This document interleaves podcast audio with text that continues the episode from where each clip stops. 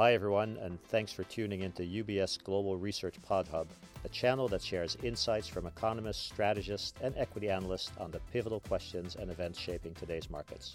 My name is Aaron Captain, Chief Economist at U B S, and in this episode we are going to be taking a look at why are we still forecasting a U S recession?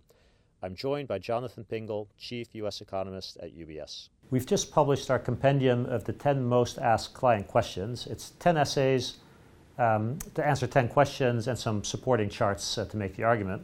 Now, the most asked question is, why are we still forecasting a U S recession? Jonathan, welcome. Let's uh, jump straight in. So the first thing I'd like you to comment on is, what has surprised you about the economy this year? Well, well certainly aspects of the housing market uh, have withstood the reset in mortgage rates, um, you know, much better than expected. Um, you know, new home prices, you know, prices for new homes, you know, has come down to offset some of the, you know, rate shock, uh, but it's allowed, you know, new home construction to continue to chug along. And then in the existing home sales market, you know, the market, you know, is basically seized, but that is both, um, you know, restricted supply, uh, kept new, helped keep new home construction uh, buoyant, um, and also prevented any any real price adjustment.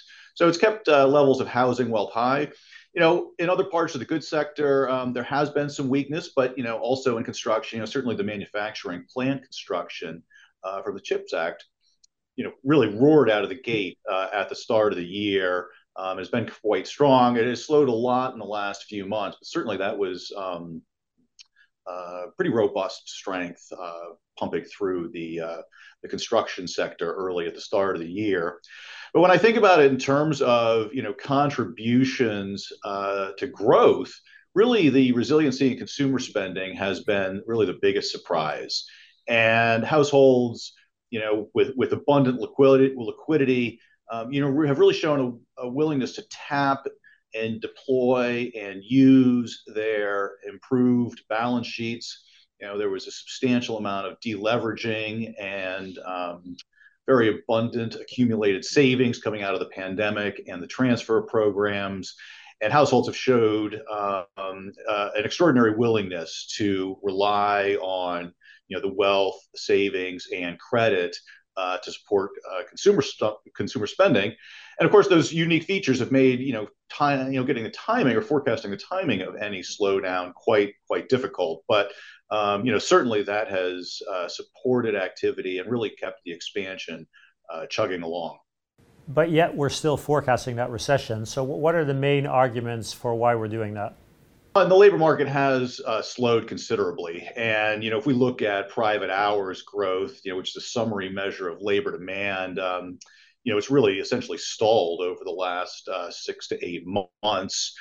Um, you know, maintaining this this pace of spending as the savings erode, you know, it seems likely to become increasingly uh, difficult for households. You know, plus we are seeing evidence that credit is is now starting to tighten. You know, we've seen certain types of loans. We've seen the growth uh, slow quite a lot, um, and in fact start to contract um, among things like, if you combine sort of C and I loans and certain types of loans to consumers. And when we look at the lending uh, surveys, you know, whether it's the Dallas Fed survey or, you know, Kansas City or or the Fed Senior Loan Officer Opinion Survey, you know, that really suggests to us we should see further uh, tightening uh, in the coming quarters. And some of those surveys, like the Fed Senior Loan Officer Survey, are are quite um, recessionary levels. So, so we do expect that the credit uh, crimping to continue to slow activity uh, as we roll through the next few quarters. Um, and also, we we still have uh, headwinds facing households. Um, you know, states are trimming the Medicaid rolls that have been expanded during the pandemic. Um, you know, the child care block grant subsidies supporting child care provision ended at the end of last month.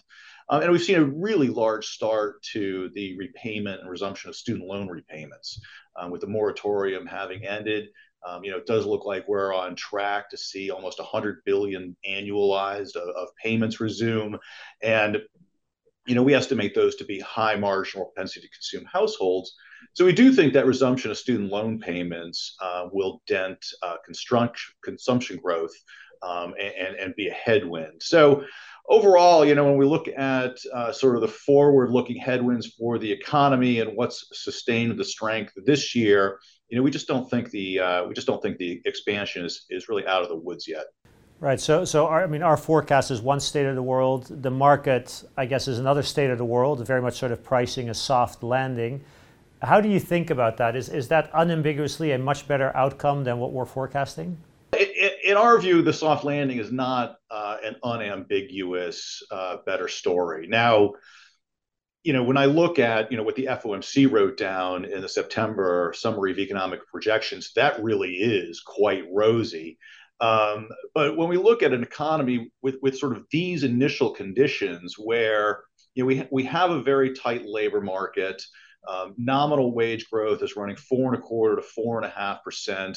You know, that's that's not even consistent with inflation getting below two and a half percent, let alone um, getting any anywhere closer on a sustainable basis to two percent. So, you know, if we're going to run growth that strong, you know, it, it, it's going to make the Fed's job at some point look a lot harder.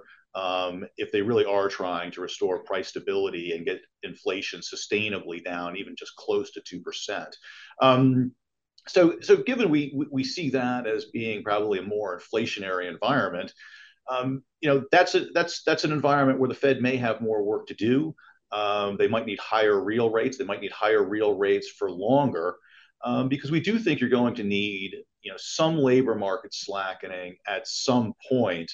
Uh, in order to return inflation to something close to what uh, we think the central bank and Congress would would think was an acceptable rate of inflation. So, you know, if if you're not really getting that slackening, you know, that's an environment where not only do you have higher rates, but you've got a central bank that's going to have to sort of fight any reacceleration.